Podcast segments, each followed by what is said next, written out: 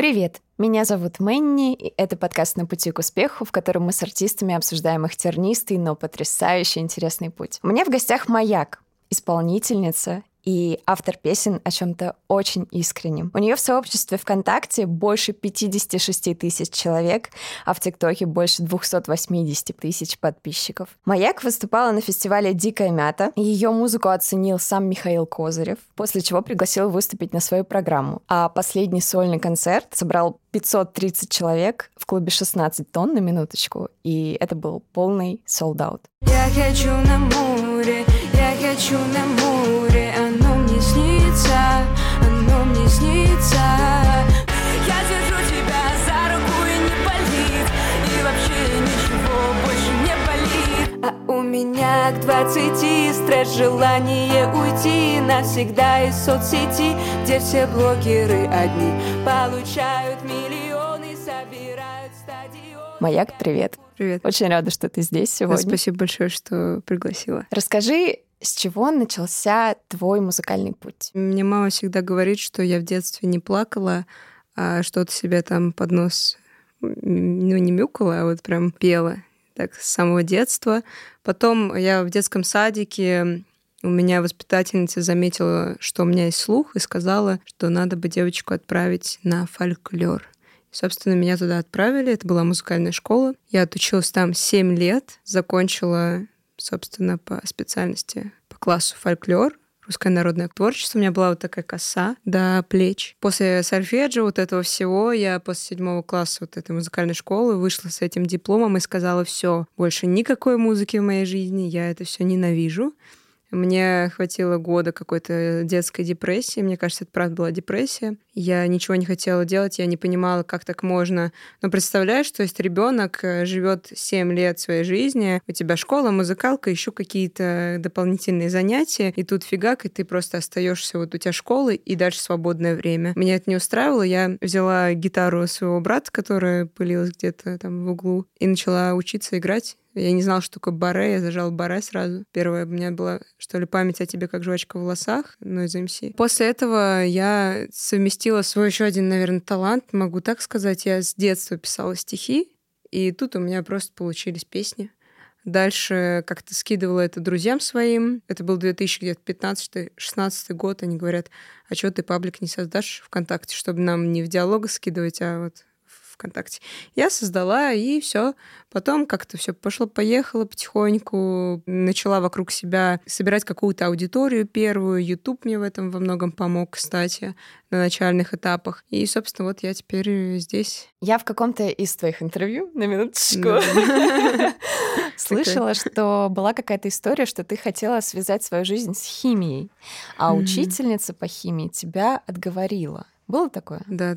Как ты вообще считаешь, окружение музыканта и вообще творческого человека, оно как-то влияет и может повлиять на его решение связывать свою жизнь с любимым делом или нет? Я думаю, что в целом на решение человека, если он самостоятельный, мало что может помешать. Вопрос, через сколько времени он к этому решению придет.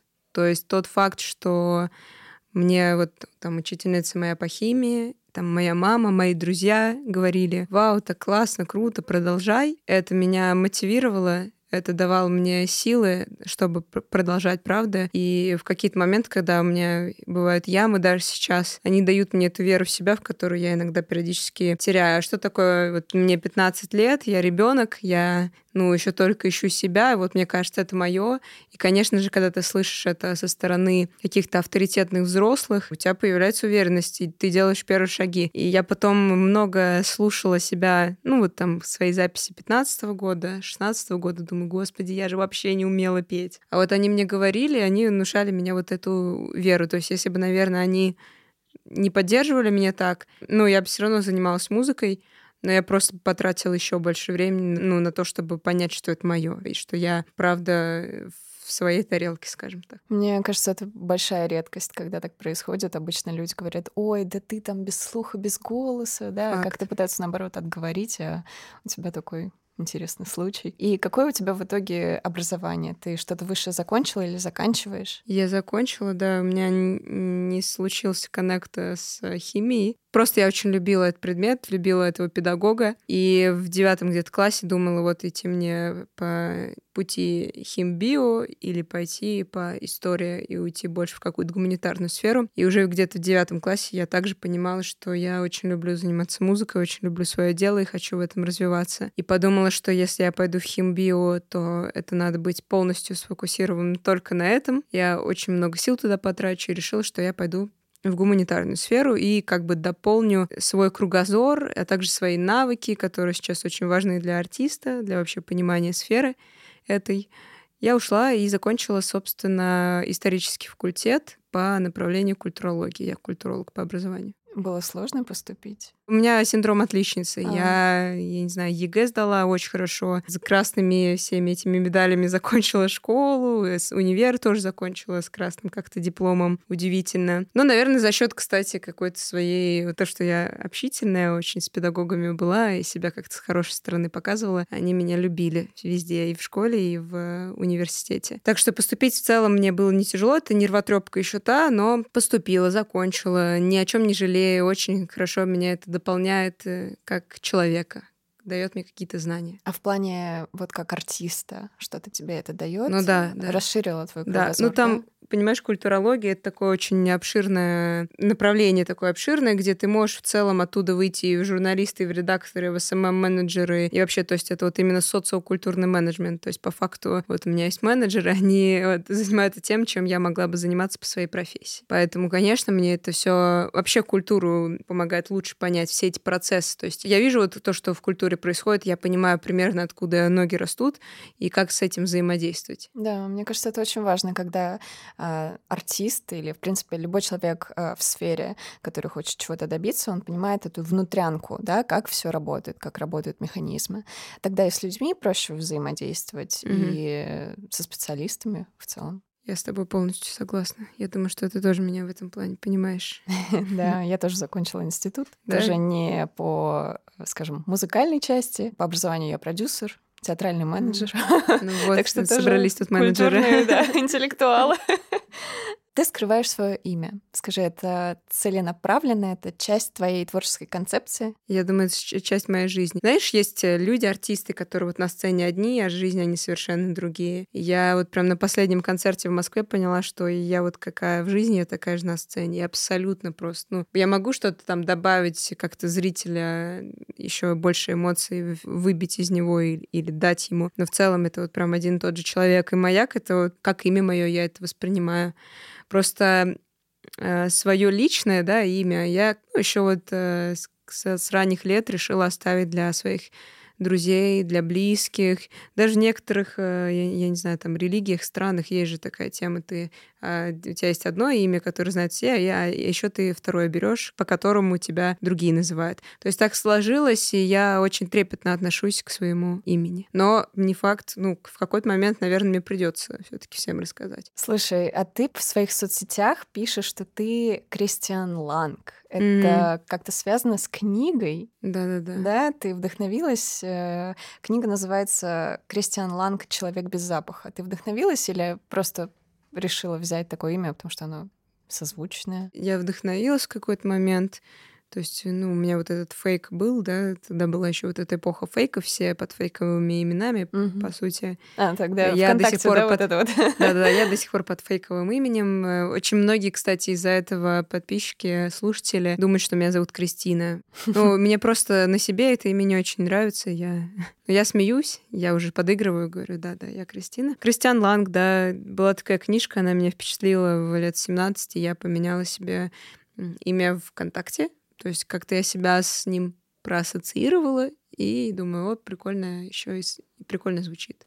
Возьму-ка я себе. А песни пишешь от мужского лица тоже поэтому или есть какая-то другая история? На данном этапе я уже пишу, знаешь, такие безгендерные песни. Вот песня «Где-то» вроде там вообще нет упоминаний вот этого прошлого рода, и поэтому непонятно, кто кому что поет. У меня просто внутренне, вот прям с детства, с лет, вот опять же, 8-9, я пишу от мужского лица, и на это есть много каких-то внутренних, возможно, причин. Просто мой герой, то есть он внутри, вот этот мой внутренний голос, он вот так говорит мне. Ну, я не могу людям объяснить, что это такое. Они, наверное, такие, ну, как думают, ты садишься и такой, так, ну-ка, сейчас я напишу-ка песню, или напишу я стихотворение, и я вот напишу от этого лица. Нет, это вот просто из меня исходит. Я не могу это контролировать, правда. И в каком формате оно исходит, в таком я его и записываю. Для меня это, вероятно, сам был и остается удобный способ. То есть сейчас я пишу так, завтра я могу писать от женского лица. Какой-то момент просто, который я ловлю, вот который вот в таком формате существует. Просто как мой внутренний голос, который вот говорит от мужского лица. Я не приписываю этому какого-то значения. Ну, тот же самый Стрыкало, он же тоже от женского лица писал. Особенно это, кстати, очень удивляет, на самом деле, когда девушки почему-то пишут от мужского лица. Я знаю, что много артистов есть таких. И вот это прям как будто все такие, ой, почему ты пишешь от мужского лица? А если пацан напишет, то не будет такого эффекта как будто. Просто это слушается, мне кажется, необычно, да? То есть вроде бы девушка, а вроде как от мужского лица. Был у тебя в жизни какой-то судьбоносный поворот, после которого твой рост артистический просто полетел вверх? Мне кажется, вот моя история на данном этапе, она все про вот это планомерное становление, про то, что у меня нет вот этой точки, где я вдруг оказалась на вершине горы и сейчас пытаюсь там удержаться. Знаешь, у меня наплывами. То есть и для меня это, на самом деле, самая комфортная форма. Я даже могу объяснить, почему.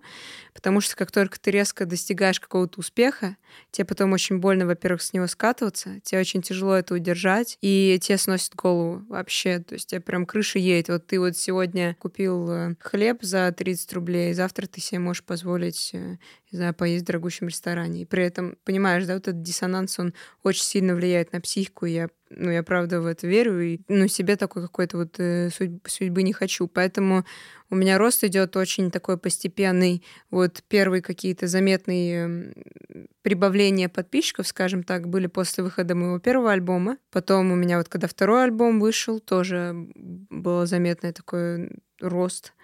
Дальше у меня ТикТок как-то повлиял.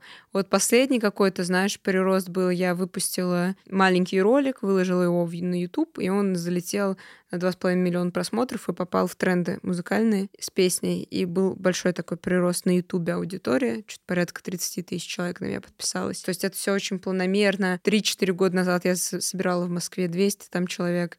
Тут я уже дошла вот до 600 практически человек. Выступления на фестивале, участие в каких-то программах на телевизоре. Это, знаешь, такой огромный путь. И я его иду, и от каждого вот этого этапа вообще беру по максимуму, и по максимуму от него получаю удовольствие. Вот для меня это самое главное. Я отношусь к этому как к жизни. И это мой жизненный путь. И чем он дольше, чем он такой вот плавный, тем больше мне будет потом дальше кому-нибудь рассказать и поделиться своим опытом. Но с твоей стороны, получается, это целенаправленная работа. Это не просто там, типа, знаешь, ой, попишу песни, вот как получится, так получится. То есть ты работаешь, во-первых, над имиджем, как минимум, да, над продвижением. Все это в совокупности. Ну, конечно, конечно.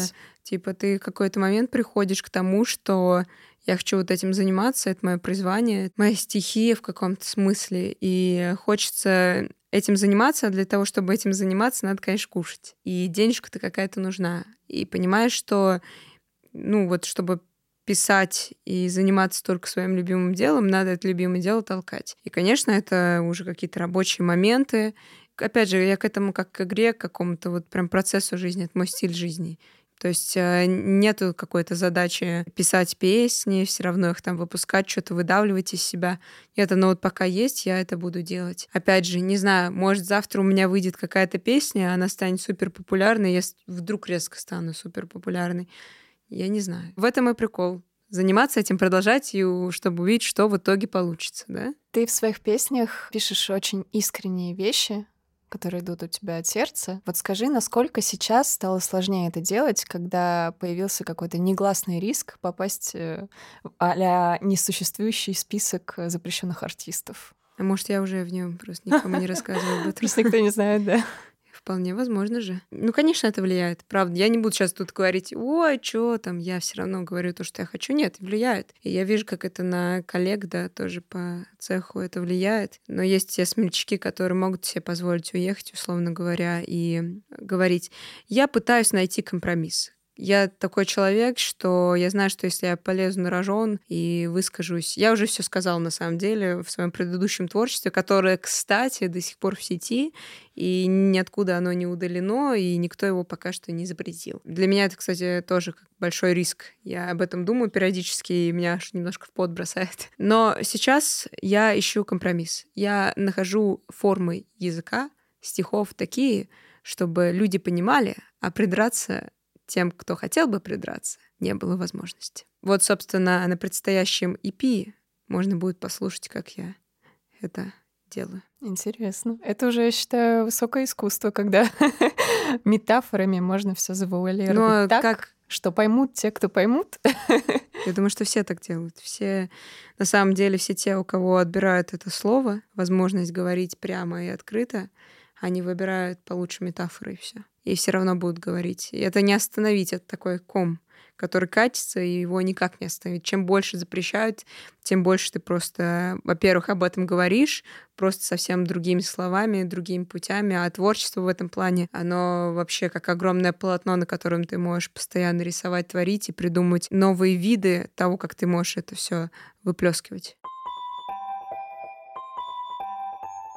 Ты какое-то время выпускалась через лейбл «Холодные звуки» вместе с Аленой Швец, нонконформисткой и Сашей Мусор.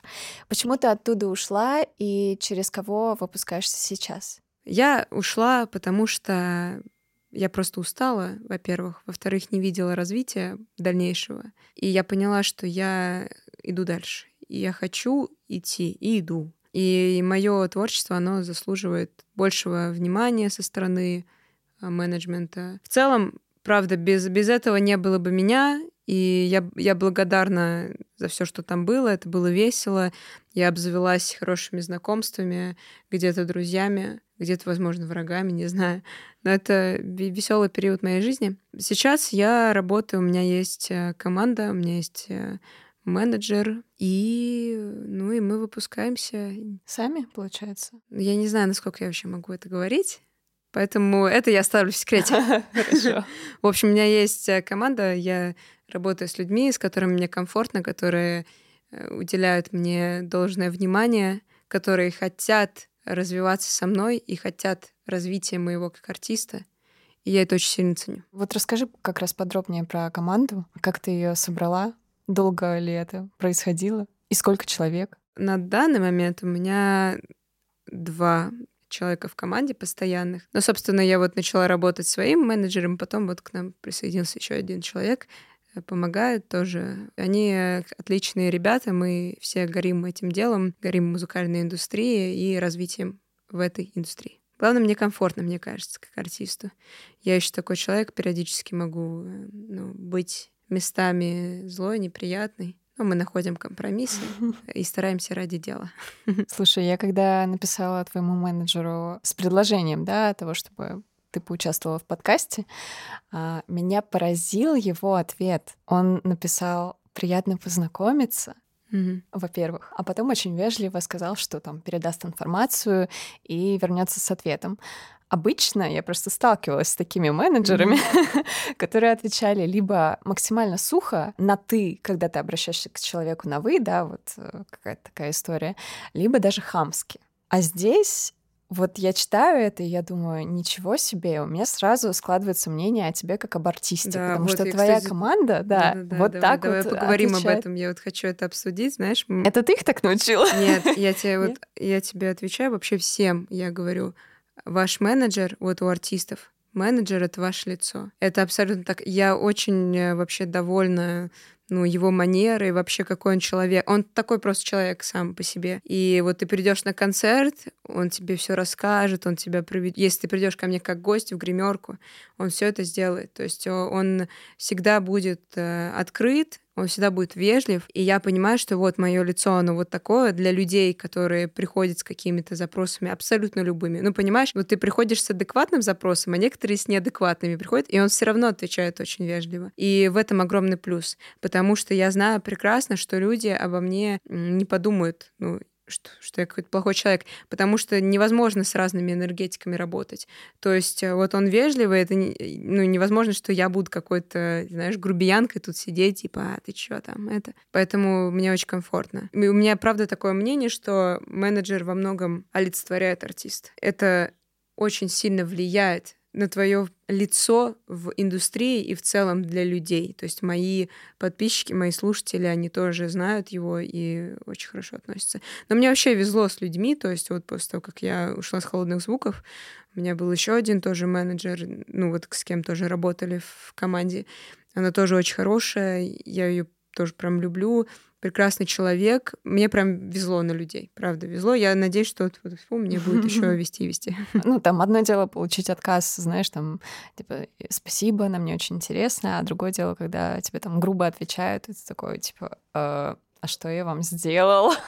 Поэтому, да. Ну, да, кстати, некоторые артисты работают, я знаю, сами по себе, то есть они берут, и, например, у них какой-то есть тоже альтер-эго. Они типа вторая от лица, страничка. Да, от лица менеджера. Некоторым так комфортнее. Угу. Я не знаю, это важно делегировать, на самом деле, в творчестве и творческому человеку. Наверное, ты меня тоже понимаешь, в этом очень легко сходить с ума, и в каких-то вот этих всей работе рутинной или какой-то документах, не дай бог, очень легко себя в этом закопать и потеряться. А вот если ты теряешь этот творческий потенциал, то что остается?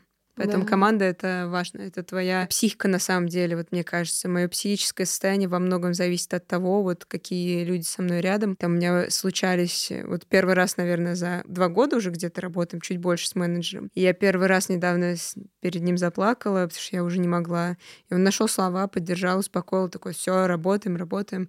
Нашел силы, сказал мне какие-то важные слова, и вот мы работаем. Ты больше... пессимист или оптимист по жизни? По жизни. По жизни я, конечно, больше оптимист. Я вообще девчонка-хохотач, мне кажется.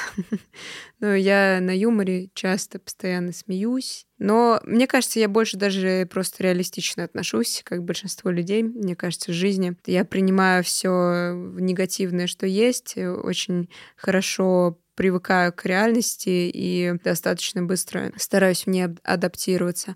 А в песнях, конечно, самые мои такие яркие эмоции, это негативные, так или иначе. Я их выплескиваю туда. Ты знаешь, кто твои слушатели? Кто эти люди, их портрет? Это прекрасные люди, не знаю, просто сумасшедшие какие-то ребята, абсолютно разные. Я знаю, что основная моя аудитория — это, конечно, молодые ребята. Я знаю, что есть те, кто постарше. Просто люди там, вот даже моего возраста, да, те, кому, чуть побольше 20, они уже не такие активные, они просто слушают тебя, могут написать тебе приятное сообщение, прийти на концерт, купить мерч и просто испариться. А вот ребята, которые там до 20, они еще вот такие заряженные, я люблю это слово. Заряженные, они вообще поддерживают меня во всем, пишут, активности какие-то придумывают, знаешь, на концертах, какие-нибудь флешмобы мне устраивают, у них прям целый фандом там. Меня это все заряжает очень сильно. В комментариях мне добрые комменты пишут. Какой у меня портрет? Это просто ребята образованные, они, что главное, вежливые. Знаешь, я когда первый раз в тур поехала, просто вот я отыграла последнюю песню, и вот стоит ребята, да, люди, и просто так рука поднимается, и я говорю, я протягиваю, он такой... а можете спеть песню вот такую-то? Ну, то есть, знаешь, не на бис меня попросили, а попросили вот так. И я такая, вау. Ну, что это за... культурная публика. Что за классные ребята. Да, они, знаешь, умещают в себя вот это сумасшествие и какую-то воспитанность. Для меня это крайне важно. И они мыслящие, то есть с ними интересно поговорить. Они могут тебя, меня поддержать в каких-то размышлениях, пообщаться. Поэтому они классные. Я люблю эту аудиторию. Мне кажется, они получше меня будут, знаешь. Каждое поколение лучше предыдущего, вот это все. Вот они меня прям поразили на концерте, знаешь, устроили флешмоб. У меня есть песня «Поцелуй меня», и там про самолетики, про бумажные... Я там пою, типа... Ой, я сейчас не вспомню текст. В общем, что полетаем на бумажном самолете. И в этот момент, когда я пою эту строчку, они просто берут и пуляют бумажные самолетики, и весь зал в бумажных самолетиках. И я стою, у меня вот так вот рассыпается какая-то улыбка, я вообще не понимаю. И у меня в голове, как они до этого додумались? Прикольно. Везде вообще во всех соцсетях они хорошо себя проявляют. Я видела видео, где ты выступаешь на улицах Москвы. До сих пор это делаешь или уже нет? Нет, я не делаю. Последний раз залетела на стрит к Андрея, я не знаю, у тебя был Солтвайн, да. Залетела, вот что-то вспомнила эти года. А так, да, я выступала в... Ой, сейчас не дам соврать. 17-й, наверное, 19-й год. Наверное, как-то так, может, 16-й. Ну, в общем, порядка 2-3 лет я выступала каждый день. Прям приезжала. У меня там была тусовка. То есть я прям жила на Арбате. И зарабатывала там деньги, и общалась, у меня там были друзья, какая-то там любовь, не любовь, и все это было там. Ну, это прям такой большой период, да, в моей жизни, важный, наверное. Много аудитории оттуда я заимела. В какой-то момент было отрицание, знаешь, я отрицала это, что я пела на улице, потому что я всегда, когда пела на улице, я знала, что я хочу, чтобы моя музыка звучала в других местах. Не потому что петь на улице — это плохо, а то меня сейчас неправильно поймут, потому что я пела там, я знаю, что это нормально. А вот это просто было мое внутреннее ощущение. То есть эти люди, они все равно идут мимо. И один остановится, два остановится. Ну, в какой-то момент получаешь больше негатива. То есть кто-то в тебя может там яйцами кидать. Чего? Даже такое. Даже. Кто-то может к тебе, какой-нибудь пьяный мужчина, подойти и начать хамить, я не знаю, трогать тебя. Ну, вот какие-то такие ситуации были, и меня это все время подталкивало на то, что мне вот эти легкие большие деньги, они не нужны. Потому что я, правда, хорошо там зарабатывала по меркам там 17-летней девчонки. Я, не знаю, маме iPhone купила, понимаешь? И я в какой-то момент поняла, что я не хочу за этим гнаться. То есть для меня деньги — это не самоцель. И я поняла, что мне надо дальше расти, мне надо вырваться отсюда. И мне было тяжело, я ушла, мне было вообще тяжело очень сильно. До сих пор периодически непросто. И я ушла, потому что я знала, что моя музыка, она для других вещей. А ты пела в основном свои песни или каверы? Я пела каверы, и, конечно же, каверы, потому что люди, правда, тебя не знают. И свои песни тоже пела, то есть я мешала. А сейчас получается у тебя зарабатывать на музыке? Да, это мой основной доход, моя основная деятельность, я посвящаю этому больше всего времени. Всего-всего я больше всего ресурсов, не знаю, вообще выкладываюсь на все 150, не знаю, 1000%. Конечно, время тяжелое очень. И в плане концертов, и в плане стримингов. Ну, ты знаешь, наверное, тоже, ты же артист. Да. Ты понимаешь, как дела обстоят со стриминговыми вот этими сервисами и, собственно, дистрибьюторами, с концертными площадками, с людьми, которые сейчас не ходят на концерты последние 2 года, пандемии, вот это все. Знаешь, я периодически живу хорошо, а периодически я могу зайцем в метро... Ой, не в метро, извиняюсь, в метро нет, в автобусе ехать. Я каждый раз, когда думаю, вот, мне надо пойти устроиться на работу, вот у меня какое-то внутри... Я не могу... Правда, не могу, потому что это невозможно. Это твое, как твое призвание. Я настолько себя несчастной буду чувствовать там.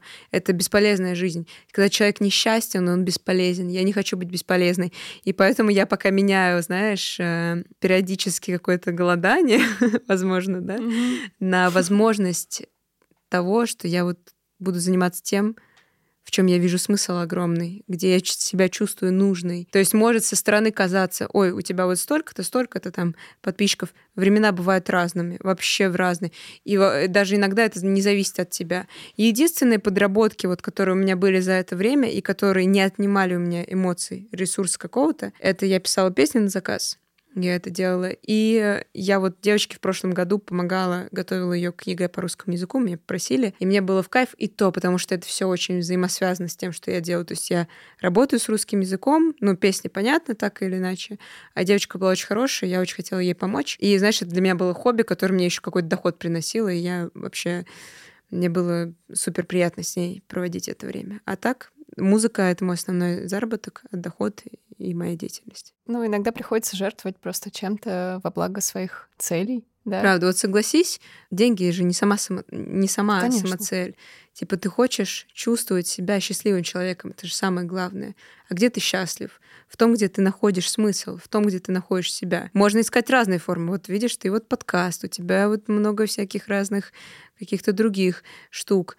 Так или иначе, все это связано с тем, что ты любишь, и это самое главное. Знаешь, еще тут вот разменивать свою совесть. И примерно понимаешь, да, как устроена индустрия, где это коммерческая индустрия, да, музыки, и как можно заработать деньги, писать вот это, создать образ, я не знаю, понимаешь, да? Да? А вот, я не знаю, меня вот ломает, мне хочется быть самой. У меня вот душа такая, я вот лучше буду как, я не знаю, короче, как несчастный художник какой-нибудь, который как бы должен периодически голодать. Не, правда, художник должен периодически голодать. Он не должен быть голодным, но должен иногда голодать, чтобы создавать. У него было желание и какая-то внутренняя сила и мотивация создавать. Есть такое, что вдохновение рождается от страданий больше, чем от каких-то положительных моментов в жизни? Да, самые сильные эмоции. Мы всегда, знаешь, я тебе скажу, вспомни, пожалуйста, мне 3 самых счастливых момента в твоей жизни.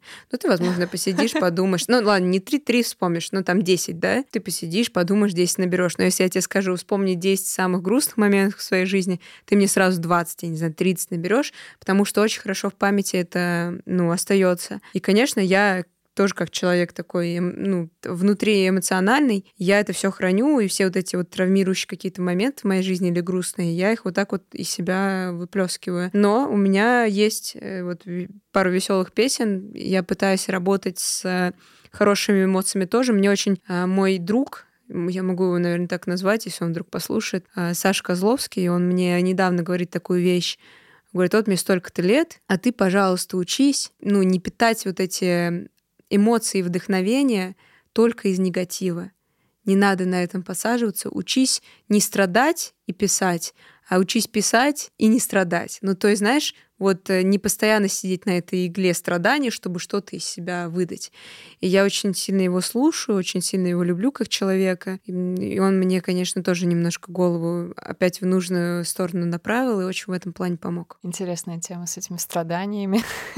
Ну, да, вот как да? Ты? А ты как пишешь? Из страданий абсолютно. Даже тоже если страдания. В жизни ничего плохого не происходит. Я слушала пару твоих треков, да, но они были тоже грустные. Все равно, да, светлая грусть, светлая печаль. Светлая грусть, да, это очень хорошая. В России по-другому никак.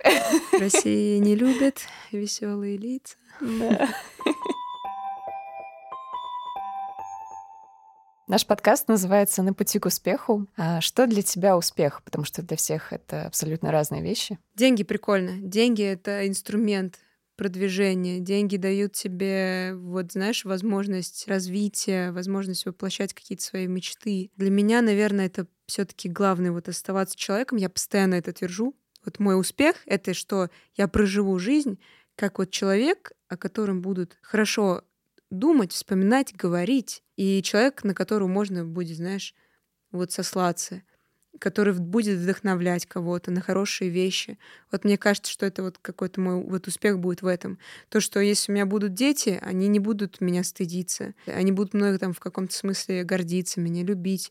Хочу вот прожить жизнь хорошего человека. И вот успех, мне кажется, в этом. Счастье, мое внутреннее счастье, быть вот внутри на своем месте. Вот это, мне кажется, самое главное в жизни. Мы с тобой завели разговор про страдания. Вот у тебя были какие-то супертрудные моменты именно в карьере музыканта, в карьере артиста? У меня очень взаимосвязано, мне кажется, у многих так людей, у артистов, у них, если в жизни все плохо, то тоже в карьере как-то это. У меня вот сейчас тяжелый очень момент жизни. Вот музыка меня спасает. Я вот постоянно как-то стараюсь быть в работе, постоянно как-то, ну, вот эмоции туда отключаться, переключаться. Но вот я скажу так, самый тяжелый для меня был момент, ну, который я вспомню, 2 момента, правда. Первый момент — это мои 17 лет, не, 18. Я выпускаю альбом «Грустно взрослеть», и он попадает в паблик «Родной звук». Вот это грусть. И подожди. И там столько было комментариев. И, ну, знаешь, у меня есть, ну, у меня псевдоним такой не очень оригинальный, скажем так. И мне там чуть ли угрозами, ну, какие-то угрозы сыпались, что меня в суд подадут за использование такого псевдонима, потому что вот кто-то уже есть с этим псевдонимом. Потом меня там так в этих комментах просто какие-то взрослые мужчины, простыни какие-то писали огромные о том, какая я ужасная. Даже не слушая, знаешь, вот, ну вот просто им хотелось. Угу. И я, будучи таким, ну вот человеком, который этого не ждал, не ожидал. Первый альбом. Ну да. Нет, с хейтом-то я уже сталкивалась, да, с какой-то ненавистью в сети, с каким-то буллингом, но вот это просто разом как-то обрушилось, и я была к этому не готова абсолютно, наверное. И меня это очень задело и напугало. Но я очень быстро поняла, знаешь, одну суть. Очень хорошо, что у меня было так много комментариев, потому что вокруг этого был шум. И какая разница? Главное, что не было безразличия. Самое страшное для артиста — это столкнуться с безразличием. Страшнее не то, что тебе напишут: «Фу, Маяк, это вообще какая-то туфта, ты что выпустила в этот раз? Это вообще класс, хорошо, пишите такие комменты», чем то, что я выпущу песню, и никто ничего не напишет. Вот это знак очень плохой. То есть у людей не вызвало никакую эмоцию. А там были такие баталии, и благодаря этому тоже отчасти люди обратили внимание на этот пост, кто-то послушал, кому-то понравилось. Но это очень сильно мне тогда, ну, конечно, ударило. И второй момент — это когда я выкупала свой альбом, второй, когда я уходила с лейбла. Я столкнулась с каким-то абсолютным непрофессионализмом, да, просто с каким-то нечеловеческим отношением от человека, которому я, доверяла, с которым я работала какое-то продолжительное время. Совершенно не понимала, почему невозможно разойтись как-то обоюдно, как-то мирно. Не очень хотел он как-то так расходиться.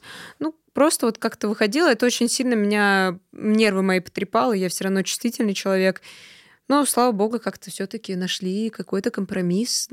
Не до конца, кстати, не все вопросы мы разрешили, но я в свободном плавании. Это был второй момент. Больше в моей жизни, слава богу, на данном этапе жизни каких-то проблем больших музыкальная сфера мне не доставила, только удовольствие. Были такие моменты, когда руки опускались в том плане, что что-то не получается, нафиг бросить все это? Я думаю, у всех вообще...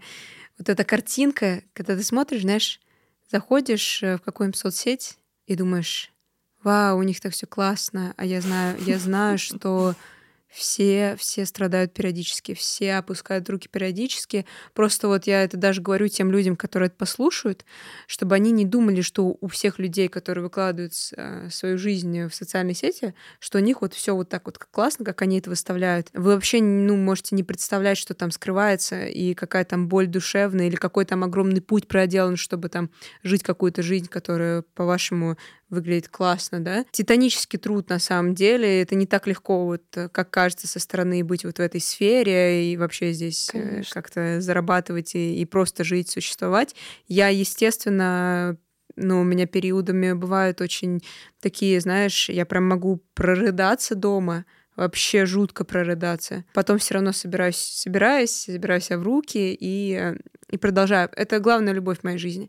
Я ничего с этим не могу поделать. Каждый раз нахожу силы, каждый раз я думаю: нет, все, надо искать работу, надо все завязывать, все это оставляешь.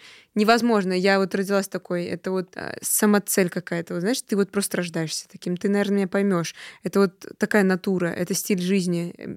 Ты не можешь по-другому, я не могу по-другому, я не вижу себя по-другому. Сейчас, чтобы потом мне через 5-10 лет не вспомнили это интервью, а то вдруг что со мной будет. Сейчас и последние несколько, лет 10 я себя ощущаю именно так. Поэтому никто не опускает руки, надо верить в свою мечту и идти, шажочками такими. Тюнь-тюнь. Что бы ты сама себе посоветовала в самом начале своего творческого пути? Да знаешь, я молодец. У меня была огромная поддержка, за которую я очень благодарна. Я бы, наверное, посоветовала себе меньше бояться каких-то вещей делать, больше знакомиться, правда. Во многом знакомства тоже играют свою роль. Правда, я все сделала, как могла. Наверное, больше знакомиться посоветовала бы и меньше бояться, меньше слушать. Все равно, конечно же, были кто-то, кто говорил тебе: да зачем это? Меньше такие языки слушать, больше посвящать любимому делу времени. Так или иначе, я все равно какого-то достигла этапа очень хорошего, благодаря себе, той, которая была неуверенными местами, плакала из-за каких-то комментариев иногда. Поэтому так все равно молодец она.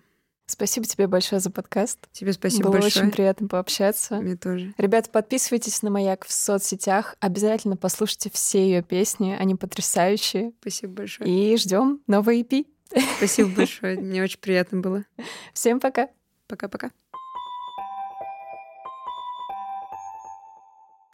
С вами была Мэнни и подкаст «На пути к успеху». Подписывайтесь и делитесь подкастом с друзьями, ставьте лайки, звездочки, пишите комментарии. Это поможет нам попасть в рекомендации и вдохновить чуть больше людей. Слушайте нас на любой удобной платформе. Это может быть Яндекс.Музыка, Apple подкасты, Google подкасты, YouTube, ВКонтакте, Soundstream или Castbox. А чтобы каждый день получать порцию вдохновения и не пропустить новые выпуски, подписывайтесь на мои соцсети Дзен, Телеграм-канал и группу ВКонтакте.